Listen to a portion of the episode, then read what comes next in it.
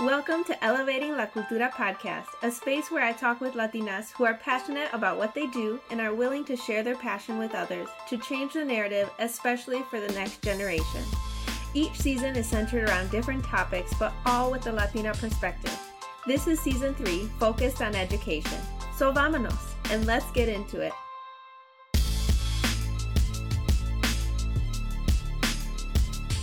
Hola, and welcome back to season three. I'm Karina, host of Elevating La Cultura podcast. And even though I was on break from releasing episodes, our community on Instagram has been growing and the conversations there have been amazing. I'm so proud of the work that we're all doing in our own lives to elevate our cultures and empower the next generation. I've been reflecting since starting this podcast season about how I've gotten to this place in my life. And that's kind of what you have to do when you want to educate others or even your own kids about the realities of the world. You have to do a lot of reflection on what you were taught and how you might want to do things differently based on what you went through.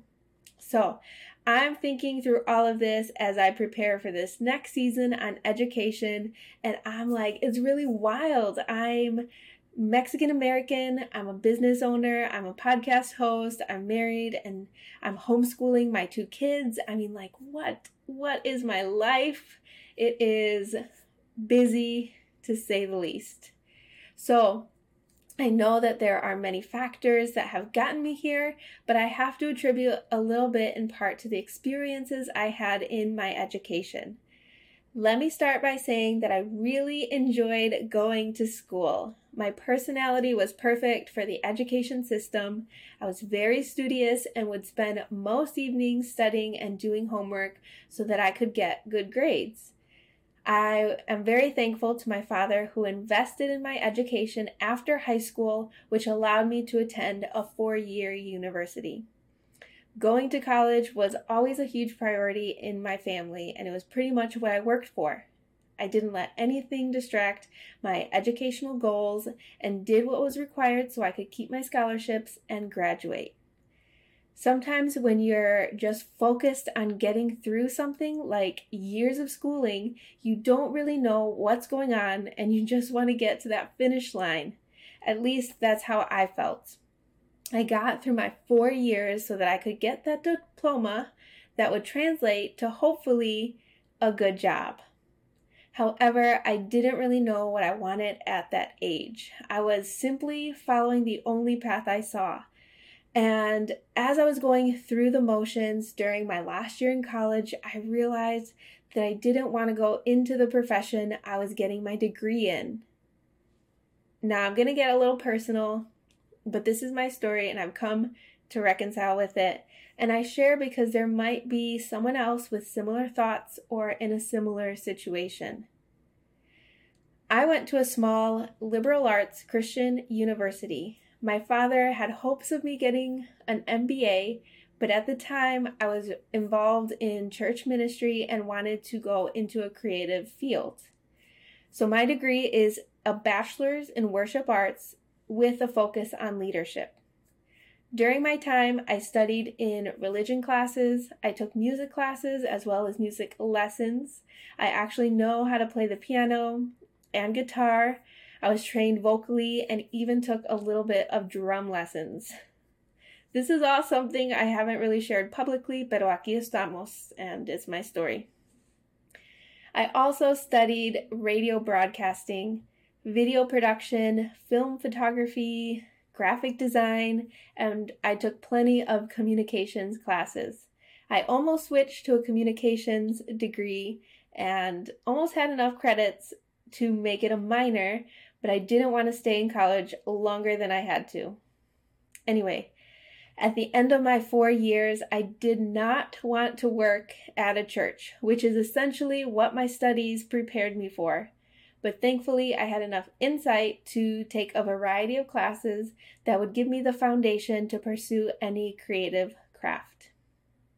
I share this because a lot of our experiences in high school or college influence the rest of our adult life. And I know that there are many people that make changes or switch their majors while they're going or attending college. Many people meet their spouse in college and get married, like I did. People might decide to continue their education to get their master's or doctorate because they're clearer on that path that they want to pursue. However, for me, after college, I was a little lost. I knew pursuing a creative field wasn't going to be easy because it didn't have a clear roadmap like I was used to. I also ended up having kids pretty soon after getting married, which shifted things for me, especially in the way that I wanted to create a home, life, work balance. So let's go back to looking at my foundation. My mom was a stay at home mom. My father was an entrepreneur and still is. I mean, this man always valued learning whenever he got the chance, and now in his 60s has gotten his real estate license and is in the process of selling his first house. I mean, he's literally showing us that there's no wrong age to shift and pivot and start something new. Anyway, I knew I always wanted to work for myself, but I also saw the value of my mom being present in our lives, which is something I also wanted to do. So I decided I wanted to try homeschooling my kids. I loved the flexibility, creativity, and the fact that I could just be with them and they could do life alongside me. And once I started, I've continued to homeschool and found that there is a need for more representation in this space since homeschooling is a predominantly white space. And I wanted other Latina families to see it being done.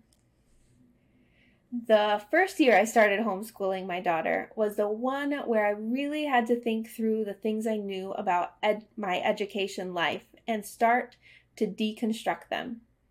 The hardest part wasn't going through an actual curriculum, but it was working on my own mindset and ingrained ideas around education.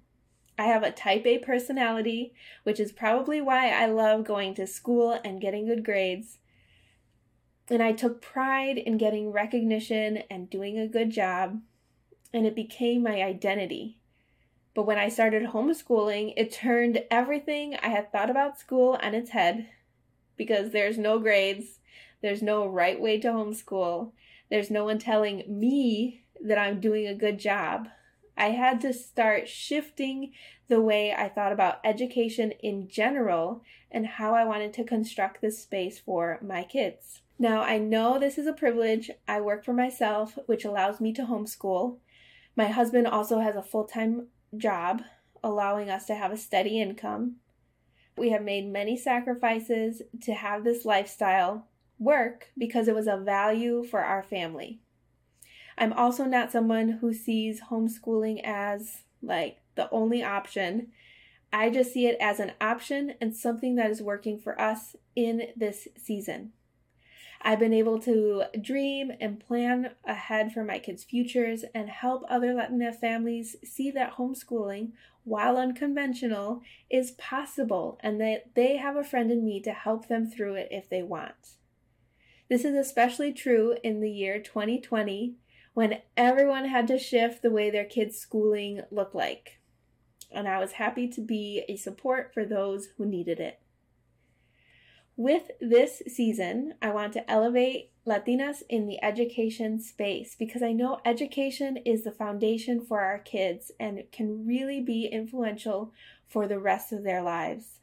I want to help listeners hear stories and have hope that there are people advocating for our kids, doing all that they can for the next generation, and inspiring parents to do the same for their own kids. There are so many of us who are trying to make changes in the education space, even among the youngest ages. I'm so proud to know each of my guests and learn alongside you as we are encouraged by their stories so we can come alongside our kids to provide a safe space for them as they go on to figure out life. I'm so excited for this season. It's going to be so good. So, subscribe to the podcast so you don't miss an episode when it goes live.